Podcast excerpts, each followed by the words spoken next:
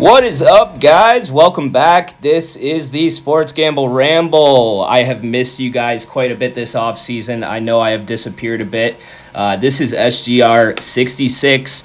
Uh, if you have lost count. I have totally understood. I haven't given you guys an episode since March. I made a lot of promises this spring and I did not hold up my end of the bargain, so I do apologize. But I am back here. I've been grinding my ass off this summer and I'm ready for the 2022 NFL season. There's a couple things I want to jump into before we get into our Buffalo Bills breakdown, but I will make this super quick for you guys. Again, I mentioned it. Haven't been recording much, where you can find me in between those recording droughts is at SGR Pod on Instagram and Twitter. I have made some uh, announcements this offseason, one of which I host, or uh, excuse me, I switched hosting platforms. Was formerly on Anchor.fm. I am now on Podbean.com. They also have a mobile app. Um, it is uh, a pretty cool hosting platform. I do want to give them a shout out real quick. It is uh, much more user friendly as far as uh, recording and editing um, compared to some of the other hosting platforms I've used. Um, they also give you a much more uh, in depth look at your audience analytics and your listener numbers. Um, they also provide you your own uh, homepage for all your backlogged episodes, which is pretty cool. Mine is sgrpod.podbean.com, so please check that out as well. And the last thing about Podbean, they do give you a really simple, easy to use way to monetize your podcast with their ads marketplace. So uh, shout out Podbean, you guys are great. I don't want to waste too much time on that. I want to get into talking football because that's what we do here at the SGR Pod. Today, of course, you guys already know we are breaking down the Buffalo Bills in our first of 32 team previews uh, coming at you in the next, hopefully, 32 days. I'm going to try and stay pretty disciplined here and get you guys an episode on the regular. So, the Buffalo Bills, one of the more popular picks for the Super Bowl this year. Um, not a surprise, you know, their roster's loaded. Um, they were real close to making a Super Bowl run last year, came up a little bit short in the playoffs, but they are going into this season the odds on favorite at plus 650 for the Super Bowl. We'll dive into all that stuff later and what that really means. But I do want to do, um, you know, obviously a recap on what went down with the Bills last year. So, 2021 good season for the Bills. They won their division. They were the number three seed in the AFC, finishing with a regular season record of 11 and 6 honestly a little disappointing. I think a lot of people had them winning 12 or 13 games. They they muffed one or two in the regular season, including a disappointing, I think, 9 to 6 loss to the fucking uh, Jacksonville Jaguars. I don't remember if that was the exact score, but they did lose to the Jags. Uh, a bit of a fumble there, but still very strong team. Um, they ended up losing to the uh, Kansas City Chiefs in the divisional round last year, uh, 42 to 39. We all remember that game. Um, what an absolute barn burner there in overtime. And excuse me, it was 42 36, I believe. Anyways, real great game. You know, it's too bad Buffalo had to lose at the, uh, you know, basically a coin toss.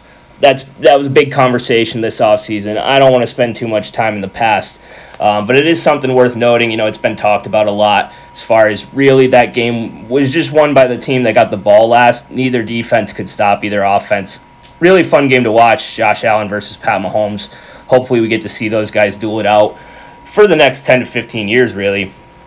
Um, but that's where the Buffalo season ended. They lost to KC in the divisional round. They did get a huge win against New England, uh, 47 to 17 in an absolute ass whooping in the wild card round. So you love to see that for Buffalo. You know, been uh, little brothered in that division for such a long time, and then they really get a chance to smack old Bill Belichick in the mouth. You love to see it. Um, Bills, uh, Bills Mafia got that home playoff win that they deserved this year. Um, Last year, they went 9 6 and 2 against the spread, uh, which was a 60% cover rate, and it was uh, the sixth best in the National Football League. So this team was not only winning games, they were also covering uh, relatively consistently. Their offense was third in points per game at 28.4, no surprise. Their offense was also fifth in yards per game at 381.9. So a top five offense and an MVP candidate at Josh Allen, no surprises there. The defense got back to being dominant last year. Now, if we remember, this team was really built on their defense throughout Josh Allen's first uh, three years with the franchise. Um, shout out to head coach Sean McDermott for always having a strong unit. Um, but uh, they took a step back there uh, during the 2020 season and really were rather mediocre. Um, they went back to being pretty fucking dominant this year. Finished first overall in points per game, holding their opponents to 17 points per game in the regular season.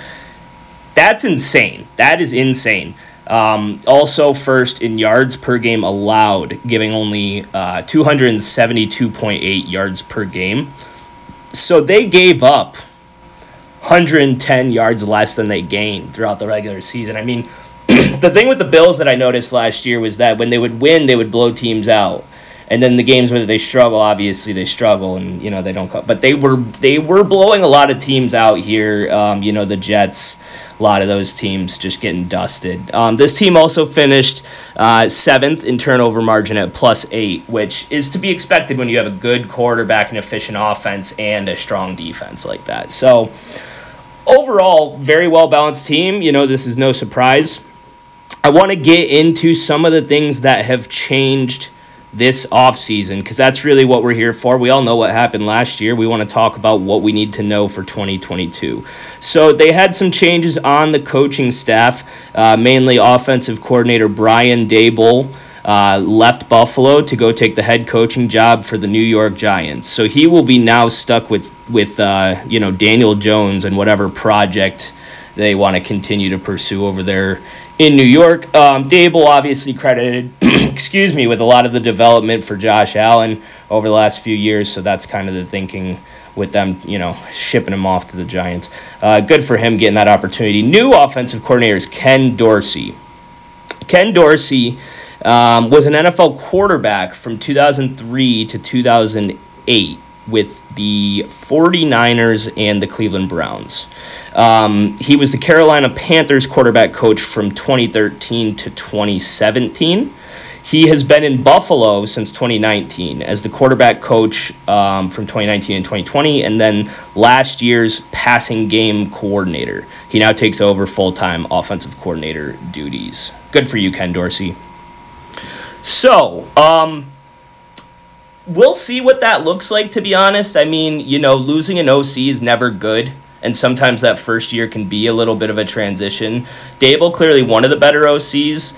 Um, and, you know, I mentioned Sean McDermott is really more of a defensive minded head coach. So it will be interesting to see what this Bills offense looks like if they take any steps backwards. But, I mean, with the personnel and the talent they have available, available this year, um, they should still be pretty fucking good. You know, spoiler alert, this team's going to be good so let's get into the personnel. You know, we've got a lot to cover. I try and keep this shit moving for you guys. Key losses this uh, off season, mainly in free agency. So let's get into it. Big names. Mitchie Trubisky went over to Pittsburgh to grab that starting job, or at least be a bridge gap bridge gap quarterback for uh, Kenny Pickett over there.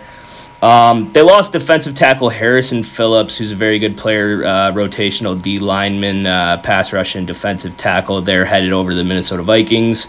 And then uh, we get into some of the more pedestrian names down here. Cornerback Levi Wallace went to the Steelers. Defensive end Mario Addison went to Houston. Offensive lineman, and uh, I believe last year starting right guard, if I remember correctly, Jon Feliciano uh, followed Brian Daboll over to the Giants.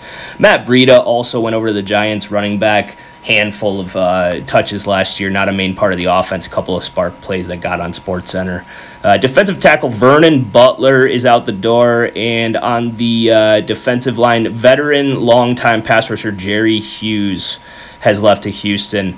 Can't remember if I mentioned, but Mario Addison also to Houston. So kind of stinks for Jerry Hughes. I mean, longtime Bill and this team is on the precipice of really making a push and it's kind of unfortunate, but maybe they finally get over the hump the first year without him. I always hate to see that for guys, you know. Um, quick example to make it about me uh, Eagles long snapper Jon Dorenbos was on the team for like a decade. First year he leaves, we win the Super Bowl. We gave him a ring still. So, you know, if the Bills win the Super Bowl, I'd hope Jerry gets a ring. Let's, you know, that would be cool. Um, so not too many huge losses. I mean, a lot of rotational guys here. I mean, Jerry Hughes, I said, you know, big piece for years for this team, but you know, at the back end of his career right now, not so much an, uh, an impact pass rusher. A lot of uh, you know role players here. I mean, Harrison Phillips looks to be um, stepping into a starting role with the Vikings. Feliciano is a quality offensive lineman, but they look to be in good shape, not taking too many blows to the starting uh, lineup. Now let's get into what they did to uh, to beef up this offseason. And I really think they had a couple of great acquisitions here. The main one, obviously, Von Miller.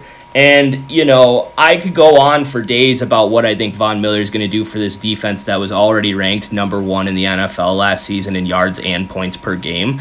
I think the biggest thing is leadership, it's accountability. And not that this Bills team doesn't already have a fantastic culture and leadership dynamic, but Von Miller is a two time Super Bowl champion that I think with a lot of the young guys, specifically on this D line and in that defensive end room, I think his leadership is going to go a long way. This Bills team over the last, let's call it two or three off seasons, has really accumulated a lot of young talent at the defensive end pass rusher position. I'll rattle off a few names here. I mean, a couple of first and second round picks with Greg Rousseau, AJ Epenesa. Boogie Basham, aka Carlos Basham, I believe, but Boogie's just an awesome name. And then, you know, they've got some interior guys. Ed Oliver is a guy that they took in the first round a few years ago that really could be ready to explode. I mean, I think the expectations in Buffalo, they would love to see him take a step forward. And I think he's got the raw talent to be a real real dominant inside force on that defensive line. And if he gives them that kind of uh, you know anchor style, I'm going to eat up two blockers in the trenches type guy. I mean, there's a lot of room for these young guys, the Rousseaus, the Epenesas, the Bashams, the Shaq Lawsons, and then the vet with Von Miller coming off. I mean, they got a lot of fire here on this uh, defensive line. Tim Settle was another guy, and Jordan Phillips. They both brought into that D line. So I'm getting a little too far ahead of myself, but I mean, we might as well just talk about all these guys at the same time time. This offseason, they added Von Miller, Daquan Jones, and Tim Settle, and Jordan da- Jordan Phillips all on a defensive line. So that's a lot. And then when you add in Rousseau, Epenesa, Epenesa, and Basham, that's a lot of young talent with a lot of potential. So there's a four minute rant on the defensive ends for this team. But I really think that this uh, Bills team, if there was two things I would have chosen to upgrade for their defense this offseason, it would have been the second corner position and it would have been uh, the pass rush. And I think they addressed both of them. So all right, let's keep it moving. Who else did they bring in to this team besides defensive linemen? Well, a very good acquisition here from the Tennessee Titans. Uh, right guard Roger Saffold. This guy's a real road grader. This guy is a mean son of a bitch. He is going to push people around. And I think that's big for this Bills team that's really been um, not one dimensional, but not as balanced as they would like to be over the last few years offensively. I mean, this is the Josh Allen show. We talked about it last year, and it, you know, they keep drafting these middling, like second and third round running backs, and, you know, maybe they can piece a backfield together. Singletary's not bad. Moss doesn't seem like he's a guy. They drafted, you know, um, the Cook dude that we'll talk about later, James Cook. Um, but what I'm saying is Roger Saffold being such a dominant um, run blocking offensive lineman, I think is going to help bring a more physical uh, element to this Bills offense. Um, so that's the you know when I saw that they picked him up, I really that um, that threw off some signals in my mind like oh that's a that's a big time upgrade. I mean they lost Feliciano but they got Saffold in here, so I don't see it as a that's a that's a win for Buffalo. That's a major upgrade in my opinion. Um, they also added Jor- O.J. Howard. Excuse me, I almost called him uh, Jordan Howard, and then I almost called him O.J. Simpson, and that would have been really bad.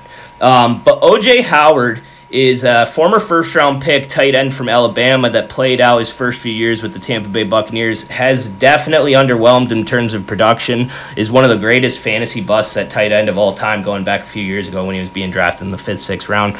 But he's not being asked to be a starter for this team. Really, I see this as just a guy that is going to be able to give them more options in terms of port personnel on this team. And specifically in the red zone, I see this guy having an impact.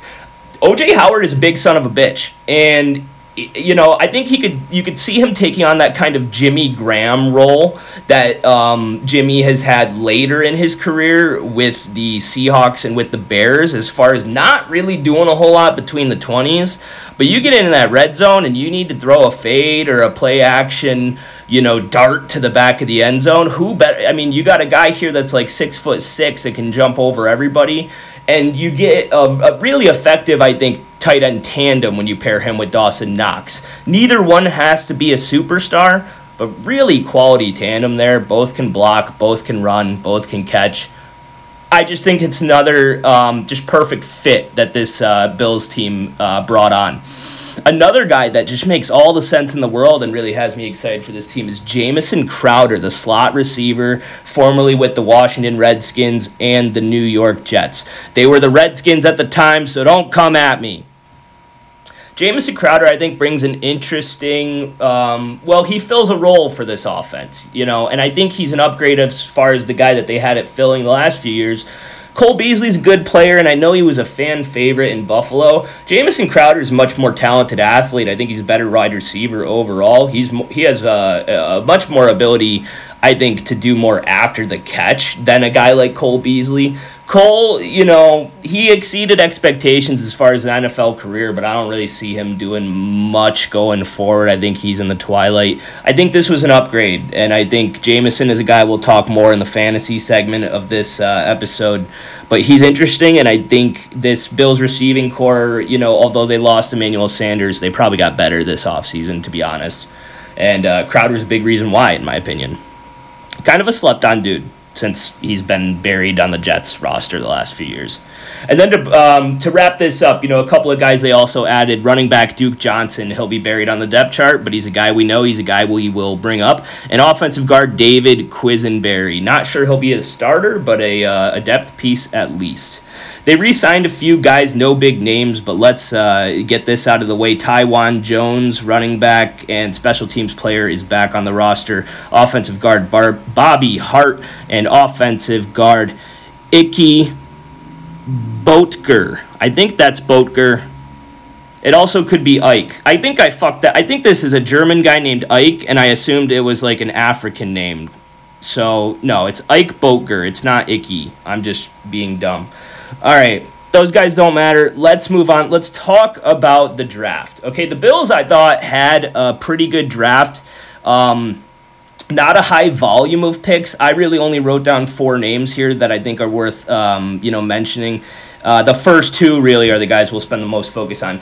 Round one, I thought they fucking nailed this draft pick. I actually had called this um, live during the draft. I, you know, I have a lot of Bills fans. I'm from Western New York, texting quite a few people during the first round of the draft.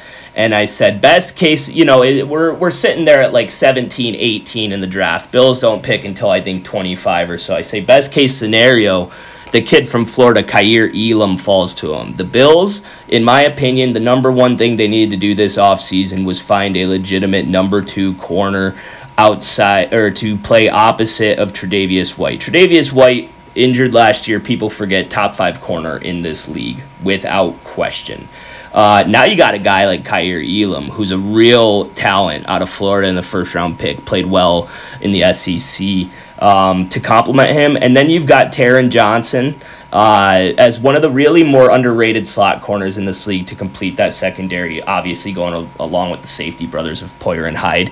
Kaiir Elam's a guy that I'm really excited for, is what I'm saying. Um, if you guys haven't seen it, go and look up the clip. There's a clip online that kind of went viral um, after the draft where he, uh, during his interview with the Bills, brought his um, notebook from college and like showed them all his notes on all his matchups, all his like weekly prep work. Like this is this guy likes to run this route, that kind of thing. Like this is a real film study junkie. This guy is willing to put in the work. He's a smart guy with a high football IQ and a great work ethic. Um, this is literally the guy who, who, when the coach calls him to be drafted, he says, "Coach, put the playbook on the plane. I'm, I'm studying tonight." I'm studying tonight. Like I'm gonna know that playbook before training camp. I'm gonna come in and I'm gonna make an impact for this team right away. And I think he's just, ugh, man. I thought it was a home run. I could talk about this guy for another five minutes if we want, but I think Elam is exactly what this team needed to do in that first round to solidify that secondary. And from a personality standpoint, I think he is going to be a consummate professional in this league from day one and really fit and gel well with this Bills locker room and this culture that's already really well established. Round two, this is a very exciting player here, and we'll talk about him more in the fantasy breakdown after this little recap. But James Cook, Dalvin Cook's little brother, Florida State running back, uh, more of a pass catching specialist, not so sure he'll be used inside the tackles as much as his older brother, but a very electric playmaker here who's a very natural route runner and pass catcher and can really make guys miss downfield after the catch. I think it adds an incredible um, kind of uh, very needed role in this Bills offense. Um, you know, we mentioned a little bit how pedestrian the running back production has been. Singletary and Moss. Singletary is a decent player. I don't mean to bash him, but he's just kind of mediocre, for lack of a better term. And he doesn't bring the skill set in the passing game that James Cook does. James Cook has the potential to I don't want to be too bullish, but he has the potential to take on like an Alvin Kamara type role as far as how Kamara was used in his rookie years, mostly in the in the passing work before he took over that workhorse role.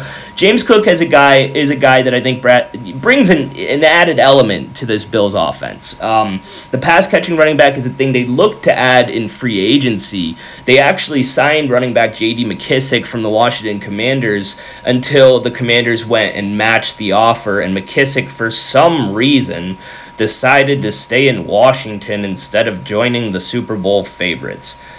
I don't know about that one, McKissic. Maybe he just didn't want to sell his house. I'm not really sure. But um, the Bills, you know, in my opinion, get a better prospect in James Cook to fill that role and probably cheaper than McKissic because he's on a rookie contract. So, hey, good for you, Buffalo. You guys are really having a hell of an offseason here. Uh, round three in the draft, linebacker Terrel Bernard out of Baylor. Don't have much to say. Hopefully, he's an impact player. They could use some more help at that linebacking position. You know, they have Tremaine Edmunds and Matt Milano. Um, outside of that, you know, hey, they get another guy. And then uh, to wrap up our draft coverage, you know, I don't usually dive deep into the sixth round, but um, the Bills went and drafted punt god Matt Araiza from San Diego State. And this guy is the most hyped up punter that I've seen in the draft, uh, probably in my entire life. I know Michael Dickson, the Seahawks fourth round pick a few years ago, who is a very good professional punter. Um, he got a lot of hype in the draft too, but not as much as this kid. This kid, you know, viral clips um, from his senior year of college. You know, for the last year and a half, I've been hearing, "Oh, wait until this guy gets the NFL." We'll see. He's got a cannon of a leg. I guess you know I'm not a don't don't call me a punter expert, but I have heard that I guess his punting style is going to need to be tweaked a little bit to conform to the the prototypical NFL punt. A lot of these college punters use slightly varied techniques. I mean, half the colleges out there use that uh, rugby style, you know, sprint right, you know, kind of shuffle punt downfield. Um, that's not what this kid does, but I have heard, you know, certain people are going to say, yeah, he's going to need to, you know, do a little do a little technique work. Um, so just want to throw that out there for people thinking that they got the next Shane Lechler. The kid's going to have to learn he's a little raw, but man, does he have a leg. All right, that's enough punter talk. Okay, so next I want to jump into a little bit of talk about their schedule, okay? Because as talented as a team is, if they have a murderer's row in front of them, that can throw a few wrenches into the plot there. So uh, this team um, has the 18th ranked uh, strength of schedule as far as 18th most difficult schedule. Excuse me, 18th easiest schedule. Hope I'm doing that right. Yes, 18th easiest. Um, we'll jump into it. So the the the preseason they play the Colts, Broncos, and Panthers. Who cares? They start the opening season with the defending Super Bowl champion Los Angeles Rams. I think as of right now, on July 20th, the Bills are a minus one favorite at, L- at LA. Yeah, you could talk me into it. I yeah, you could talk me into fading this Rams team. I could see this Buffalo team going in there and beating the defending Super Bowl champs on banner night. Fuck it. Let's call it right now, 1 0. We're not going to run through the whole schedule all the way, you know, in depth, but I'll give you guys my analysis on it. So we got the Rams, uh, then they got the Titans at home. They head down to Miami to take on the Dolphins. Week four, Ravens. Uh, week five, home versus Steelers. Uh, week six at the Chiefs, then bye week, then week seven, excuse me, week eight, uh, they take on the Packers. Um, then they got the Jets, the Vikings, the Browns, the Lions. Kind of an easy stretch of their schedule. They don't face the Patriots until week 13. Then they got the Jets, the Dolphins, the Bears, and then two tough matchups to finish with the Bengals and the Patriots again to end the season. So I know I just ran through that. My key matchups really for this year is week one at the Rams, week four at the Ravens, week six at the Chiefs, week seven bye, and then they come back and play the Packers at home week eight. So that's Chiefs by Packers. That's a pretty crucial uh, portion of their season between week six and week eight. And then they got, like I said, they don't face New England until week 13. They face them uh, twice over five weeks there at the end of the season. So they got New England week 13, and then week 17, uh, AFC champion Cincinnati Bengals, and then they finish with the uh, divisional opponent with New England again. Um, like I said, week seven bye, not great. You hope to get it a little later, but that's life, I suppose. So, yeah, I mean, the schedule, they definitely have a lot of winnable games. They'll definitely be favored in a lot of these. The Browns probably not as difficult if Deshaun Watson is suspended. That's a thing, guys, by the way. I'm not going to be able to avoid saying I don't fucking know this whole off. I mean, I don't know what's going on with Deshaun Watson. I'm, you know, I would like to honestly delay my Browns preview until we have an answer on that, but I just don't know how long that's going to take. So we'll see about that. But again, I mean, really, they do have some tough opponents here. I think Baltimore will be better if Lamar stays healthy. Obviously, Kansas City, Green Bay, LA, three of the top five teams in the league. And then the Bengals should be good again. uh, New England, um, you know, they're constantly uh, disrespected, I guess, since Brady left. I mean, they were a pretty solid team last year. They made the playoffs. Their winning total is only eight and a half this year, but it's that seems low for me again. Um, but overall, a lot of winnable games. I mean, Lions, Jets twice, Dolphins twice, Bears. You know, not terrible. So, where does that leave us as far as the gambling lines for this team? Their win total is at 11 and a half. The over is minus 135, the under is plus 115. I like that over. I mean, this team won 11 last year. Their schedule's not terrible.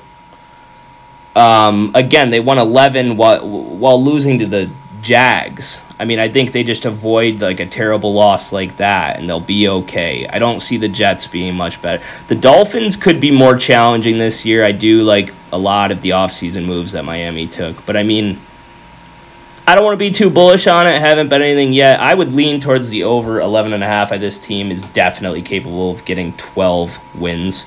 Uh, their odds to make the playoffs are minus 490. Really, they're a shoe to make the playoffs. Shoe in if uh, if Josh Allen stays healthy. You know, I won't ever bet a minus 490 on a team to make the playoffs because again, all it takes is one bad shot to Josh Allen to take him out you know, I'm not going to jinx anybody here, but one injury and you're fucked on that minus 490. So that's a no go for me. Um, the division minus 185. You know, do I expect them to win this division? Absolutely. I don't know if I love that for value either because, like I said, you're just too exposed if there's an injury.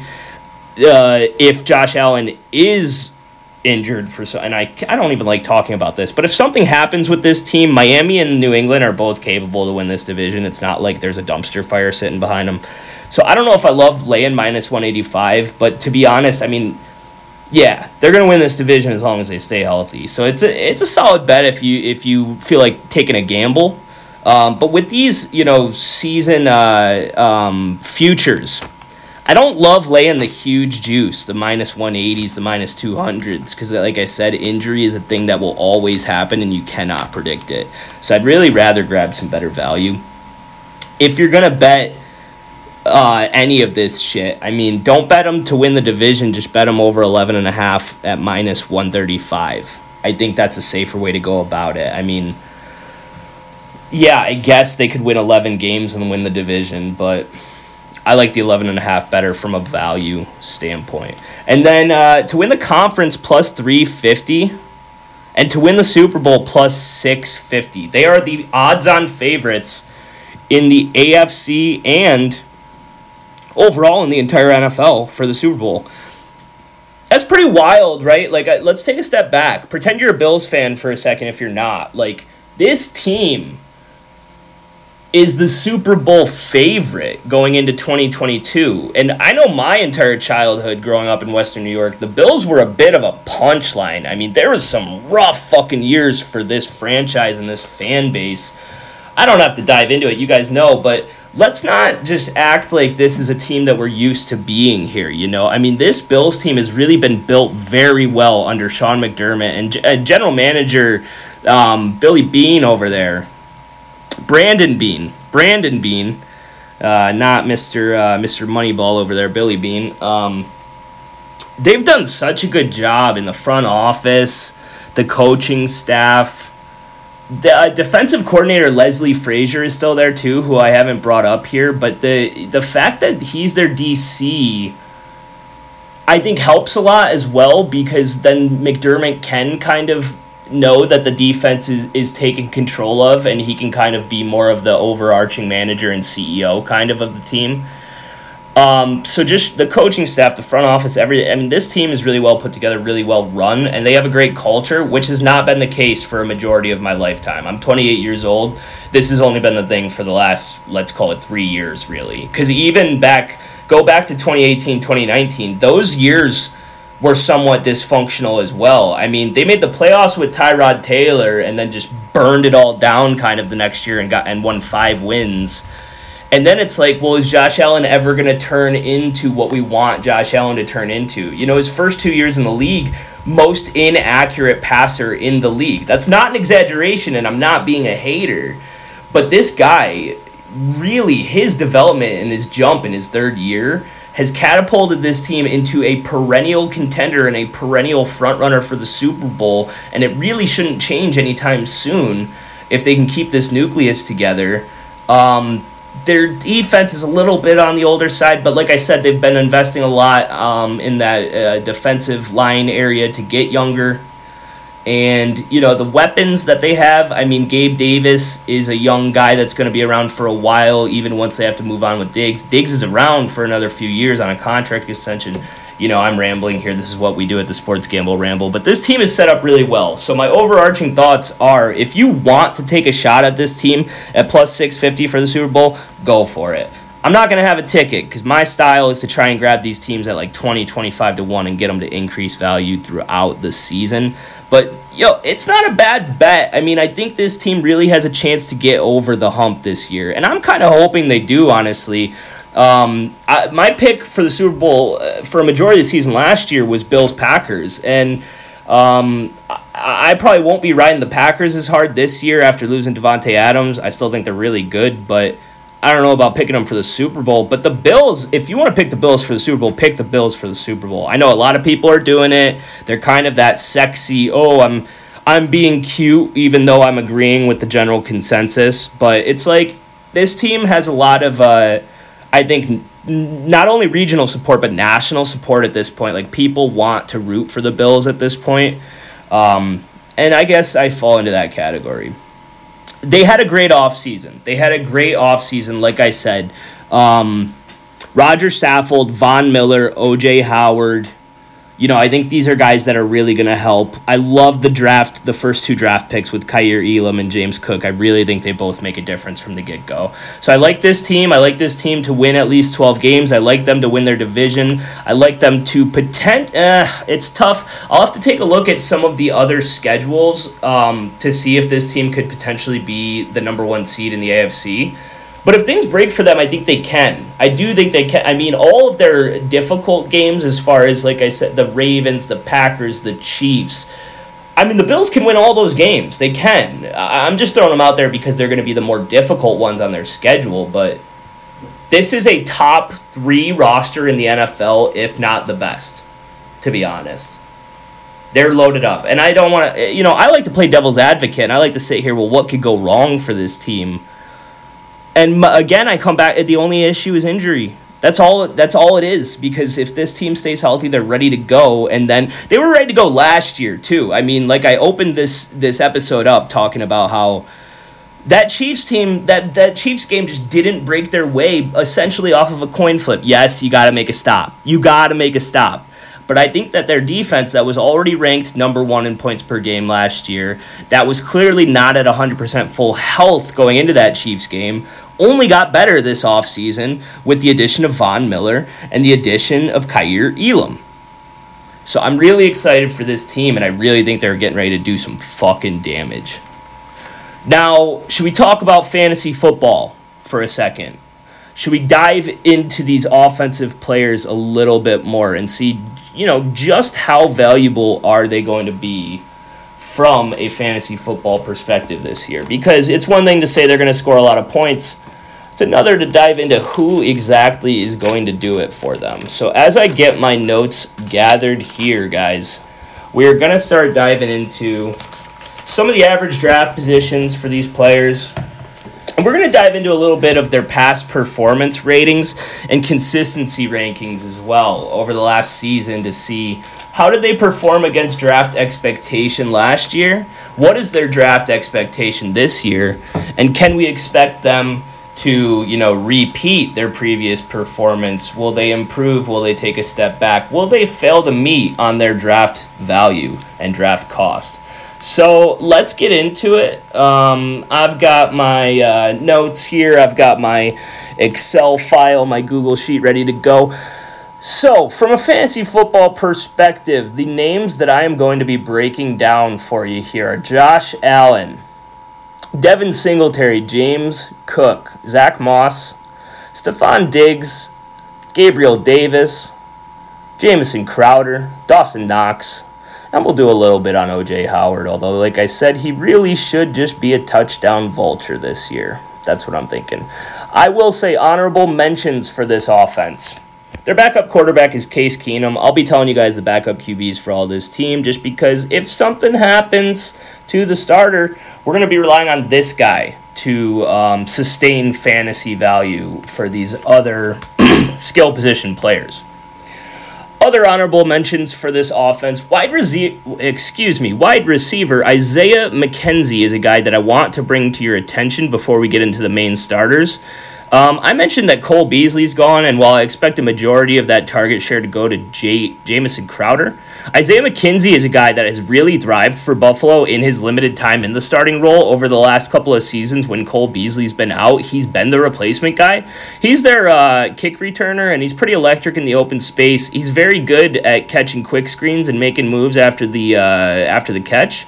And I think he's a guy that if he's given extended playing time or you know just an expanded role in this offense you know, if he can compete with Crowder in that slot role or even beat him out, or if he can just get some snaps, um, I think he's a guy that'll be interesting and be, yeah, you know, a, a guy that can bring just another dimension and another weapon to this offense. They also acquired Tavon Austin this offseason. I just had to give him a shout out. Uh, probably the best football player I've ever seen in person. I went to West Virginia University uh, my freshman year. Geno Smith, Tavon Austin, and Stedman Bailey basically ran the Big 12 and set like almost every school record for offensive performance at West Virginia.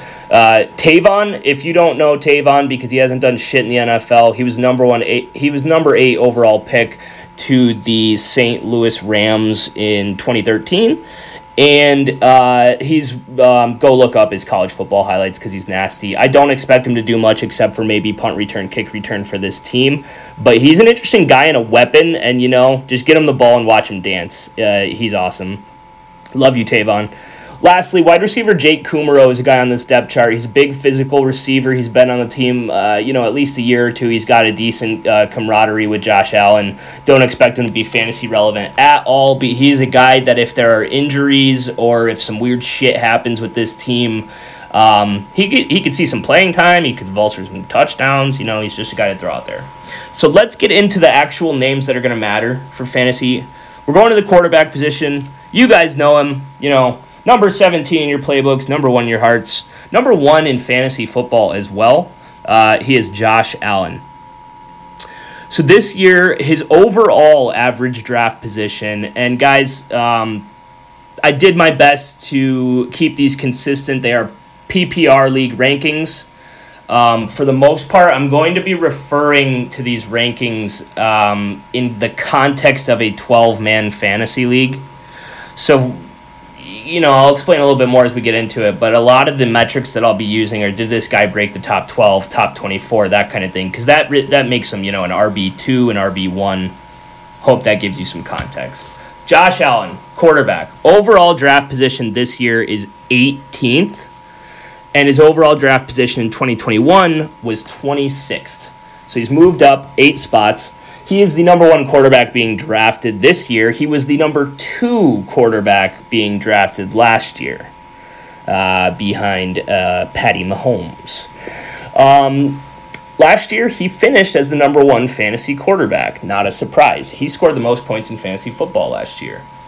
Um, that's why he's being drafted as the first QB this year.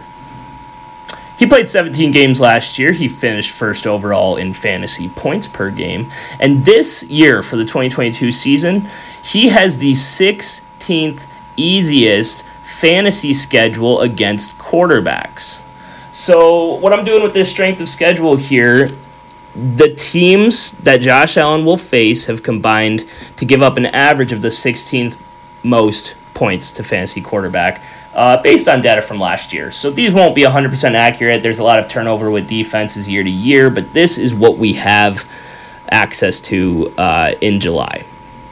So Josh Allen. Let's take a look at his consistency rankings. Last year, he finished a top six quarterback 52.9% of the time. That is the third best in the NFL from last season.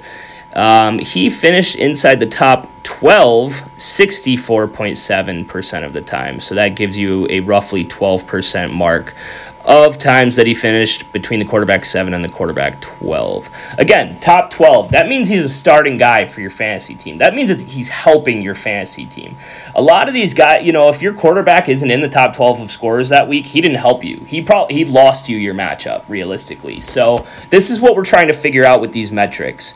He finished top 6 in over half of his games, 52% of the time. He finished top 12 six, almost 65% of his time.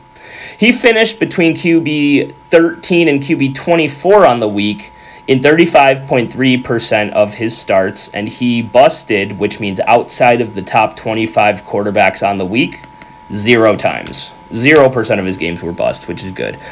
I mean, technically, yeah, if you finish QB 20 on the week and he's the number one quarterback drafted, that's busting on your ADP. Um, but he was at least a top 24 quarterback in every game last season, and he was a top 12 guy 64% of the time. You can't get much safer than that. Super consistent. His rushing ability gives him incredible upside week to week, and he's also got a rocket arm. He's also got a shit ton of weapons on this offense.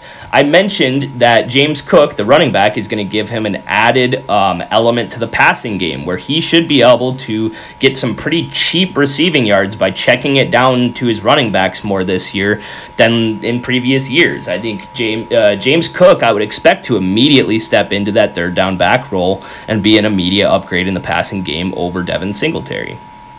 On top of that, you know, I mentioned this team lost Emmanuel Sanders, but I really like the the the four pack of Stefon Diggs, Gabriel Davis, Jamison Crowder, and Isaiah McKenzie. I think if Isaiah McKenzie is your fourth receiver on your team, you have a really good receiving corps. Because I think he's a guy that not many people know his name, but every time I see him with the ball in his hands, I'm impressed.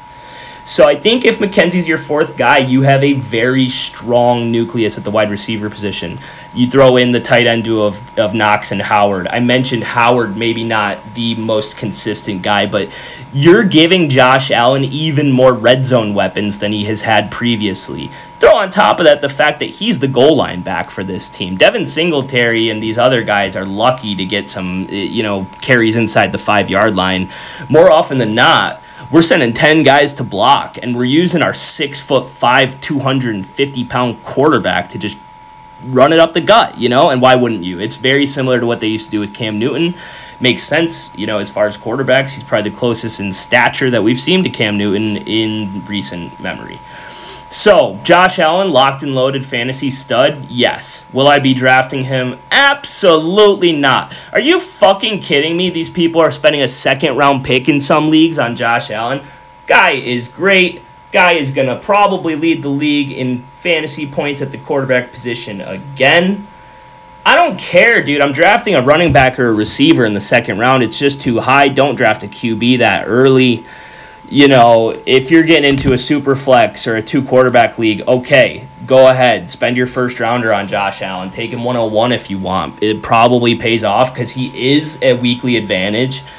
But at the end of the day, if you can get a quarterback eight rounds later that'll give you top 12 production week in and week out, or even stream the, the, the position and piece it together, I just would rather do that and be able to load up on skill guys. You get so thin throughout the fantasy season at the running back position specifically that I just don't like taking QBs. And I, am even out on the early tight end strategy at this point. It seems like every time I take an early tight end, they either get injured or they disappoint me. Like I took Darren Waller in the early third last year, and the guy had a shitty season. And you're just like, you're really hurting from you know that could have been a, a starting stud fantasy receiver. Like i could have drafted uh, cooper Kupp there instead of darren waller. And think about how much that changes my season. So i'm out on the quarterbacks that early and i'm out on tight ends that early too. Give me the running backs give me the receivers. So josh allen great player.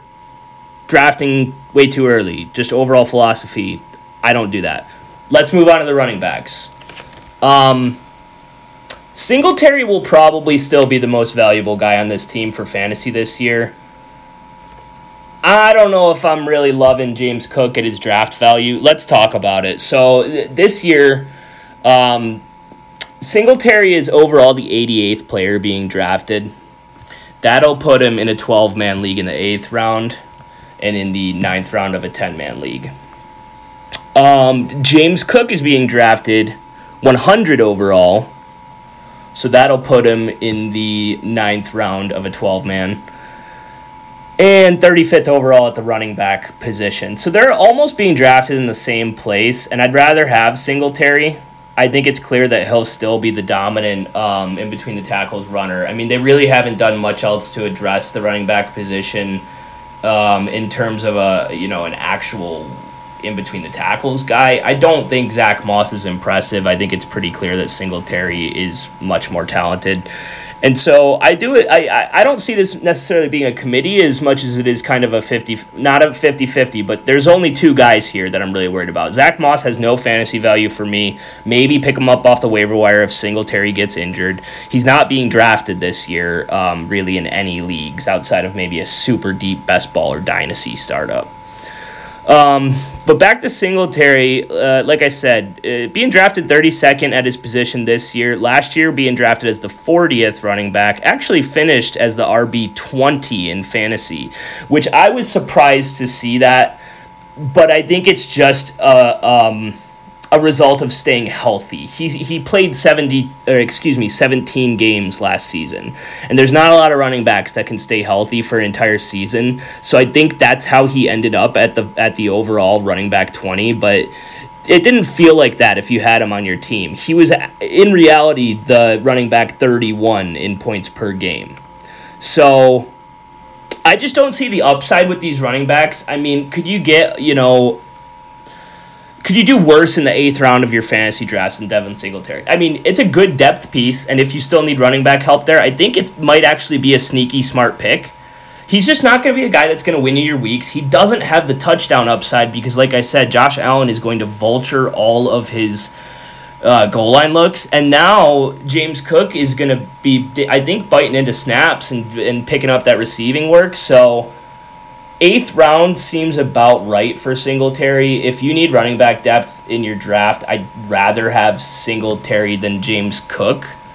But if you're telling me at the end of the season that James Cook is like pretty clearly the, the number one guy in this uh, backfield, I won't be surprised at all. I won't. I think obviously PPR league uh, more attractive to take a shot on Cook. But this this uh, running back room in general, like I, I think they'll be better for real life football, and I think they bring more balance to the Bills this season. But I don't really love them for fantasy. I just think their upside is very capped without the touchdown um, upside. I guess the touchdown uh, um, opportunity really. So Singletary last year finished in the top 12 29.4% of the time. It was the 22nd best amongst running backs. He finished between the RB 12 and RB 24, so that's an RB 2, 11.8% of the time. So he was a top 24 running back 41.2% of the time last year, which was again the 22nd best in the league. And again, that's just a thing really where it's more about staying healthy. Like if you're going to tell me he was the 22nd best fantasy running back, that's it's really just not the case. It's just he uh, accumulated the numbers over a full season, whereas other guys' point per game blew him out of the water.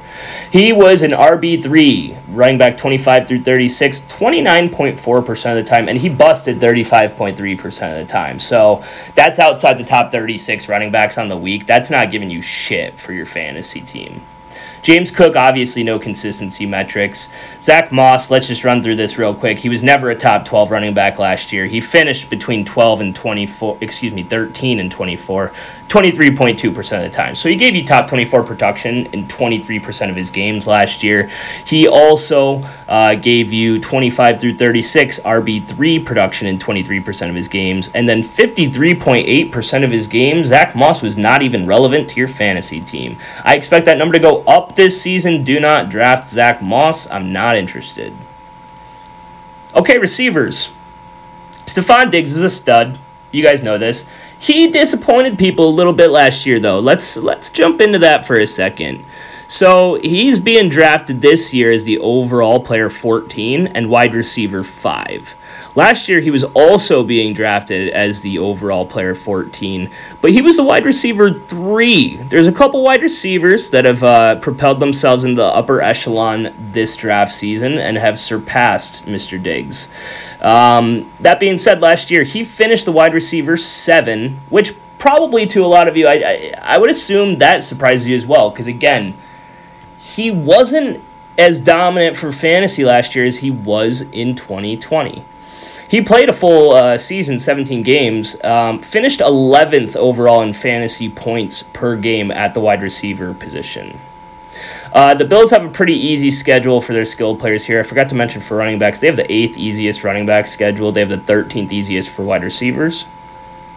Uh, so a lot of opportunity here. This team should be very pass heavy, I believe. Like I said, um, the addition of James Cook just means that they'll probably be throwing on even more third downs, so that's good for this offense potentially.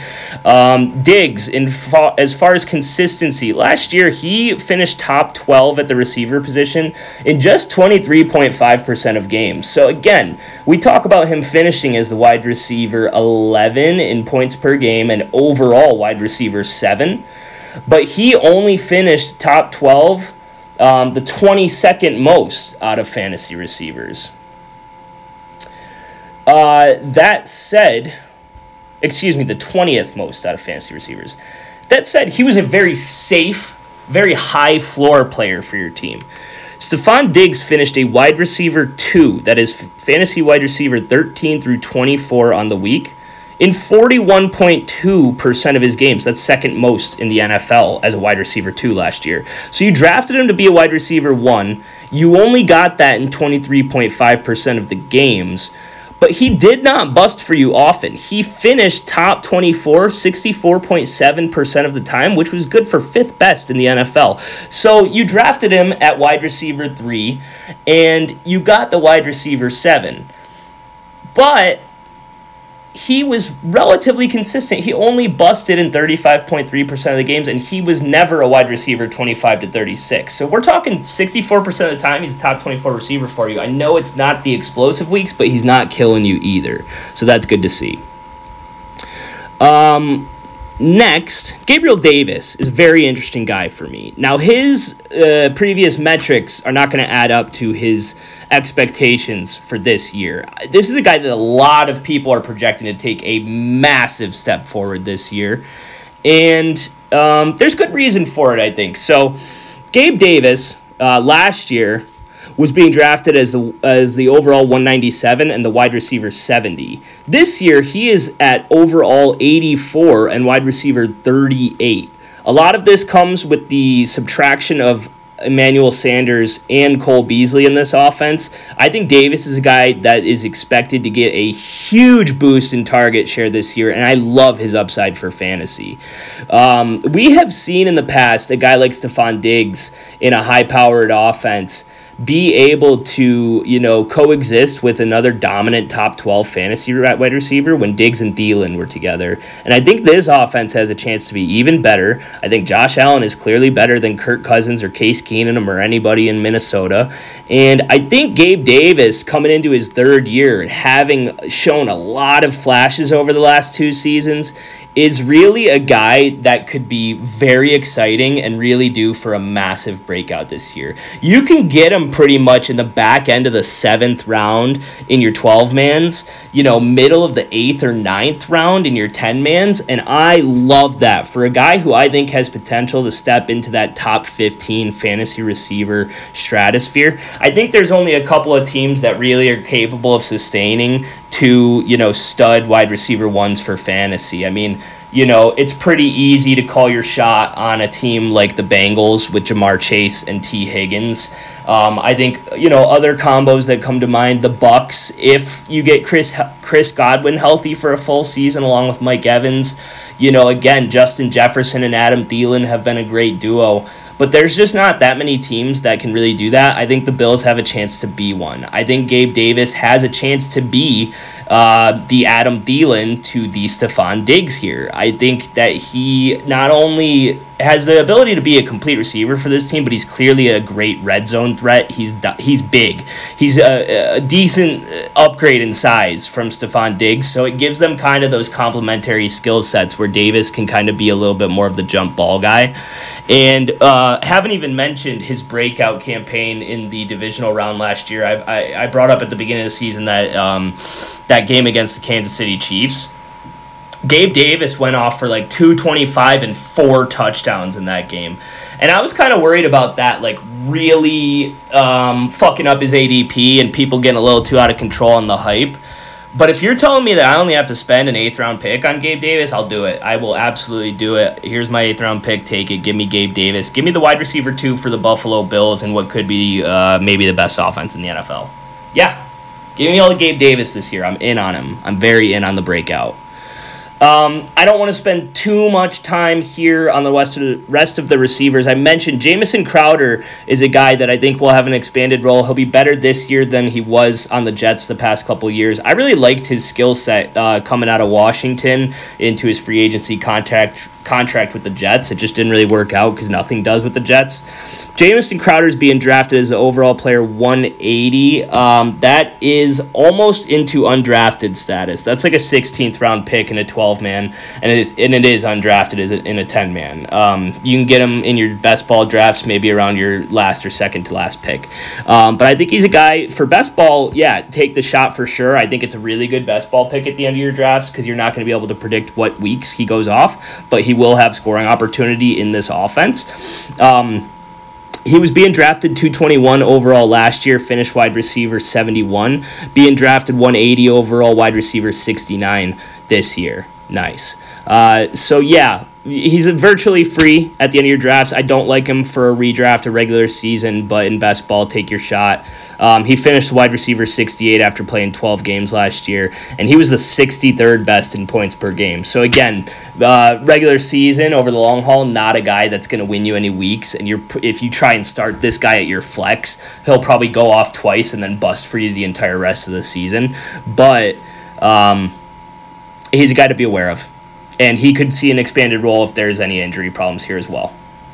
Dawson Knox is the last guy I really want to talk about. I mean, OJ Howard, I'm not even going to get into his metrics he's just not going to be a factor for fantasy. He's currently being drafted as the tight end 43 in fantasy, which is not even close to a guy that you should have on your roster. So Dawson Knox is how we're going to end this episode. He is being drafted as the 97th overall player in your fantasy drafts. That's ninth round in a 12 man. That is 10th, maybe 11th round in a 10 man. Um, so if you don't want to invest too highly in a tight end that you think will have some scoring opportunities, I think he's a guy you can take your shot on. It's not a huge investment. However, I will say this guy was super touchdown uh, reliant dependent last year. If he wasn't scoring touchdowns, he really wasn't doing anything for your fantasy team being drafted this year as the tight end nine. Uh, last year, he finished the tight end nine in points per game. So, you know, seems accurate, seems fair. Like I said, just super touchdown dependent. If he doesn't score, you are fucked on the week. Um, but he is uh, obviously seeing an increase in stock this year um, being drafted tight end 9 versus tight end 34 last year. He finished last year overall tight end 11 and tight end 9 in points per game, like I said. As far as consistency goes for Knox, he was a top 6 tight end in 26.7% of his games, which was ninth most often. And he was a top 12 tight end in 53.3% of his games, which was the fifth most often. So he was actually relatively consistent. However, he finished between the tight end 13 and 34 in 20% of his games. And he busted out of the top 25 in 27% of his games. So it's really a 50 50 coin toss. You're going to get a top 12 week, or you're going to get jack shit for your fantasy team. Now, that's pretty much a synopsis of the tight end position in general, especially like I said, I'm out on the early tight end. Uh, strategy. You know, I'm you won't catch me with my pants down with an injured George Kittle or a target deficient Darren Waller this year. I just can't do it. Um, but Knox is a guy that you can get in the 11th round at low cost in your fantasy drafts, where if you want to play the touchdown game week to week, maybe have another guy that you can pop in there if it's a bad matchup or whatever. I don't know. It's like at the tight end position, you're really just hoping for a touchdown, right? And at the end of the day, Knox is going to have above average touchdown opportunity in terms of the other tight ends available. And he's got a great camaraderie with Josh Allen. I mean, these guys are actually friends. You can see it on the field. They do all their touchdown celebrations together. They're boys. And I think that goes a long way. You know, I've used that strategy uh, and applied it to fantasy before with other players. Um, you see guys hanging out in the offseason, Matt Stafford and Cooper Kupp last year, uh, Kirk Cousins and Adam Thielen a few years ago. You see them like going to ball games during the summer and hanging out and even like going and you know eating breakfast together in the morning. That was a big thing with Stafford and Kupp last year. They were the breakfast club, and look, they went and won a fucking Super Bowl with the help from the refs. But anyways, I think camaraderie and chemistry goes a long way. Knox clearly has it with uh, the big Josh over there. Um, touchdown dependent guy, like I said. I mean, that's really the story of Dawson Knox, but he'll have opportunities. So he's a guy to consider, uh, you know, if you don't want to invest early in tight ends like I don't. Man, holy shit. Guys, we just did an hour on the Buffalo Bills. As you can see, I'm doing a lot more research this offseason. I'm putting in a lot more work here, guys. So I hope you enjoy this content. Um, I'll give you some more of my solid, you know, locked in futures and, and bets and my hot takes and things like that as we get closer.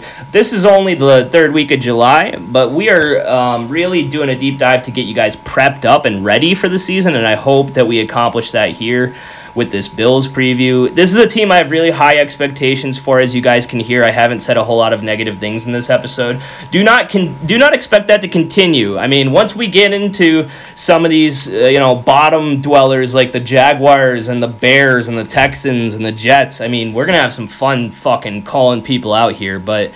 Buffalo, there's really not a whole lot to call out. There's really not a whole lot to hate on. You really can't deny that this team is super well built and they're and they're prepped. I mean, they have as good a shot of anybody at winning the Super Bowl this year, and that's reflected in their odds. They're the Super Bowl favorites. They have been almost the entire offseason since Brady retired. And it doesn't look like it's going to change. They're getting respect in the market, and it's it's fair. It's deserved. So thank you guys for listening. Uh, this will be up here, you know, hopefully uh, Thursday. Uh, like I said, I'm gonna peace out of here. I've wasted an hour of my day. Um, check me out on the socials at SGR Pod. Please do me a favor, like this. Maybe give me a review. Give me an old subscribe. Click that button. You know, I got to plug my shit here, guys. It's what we're doing. We're trying to make a push. So thanks for listening. Go Bills, I guess, and ramble on.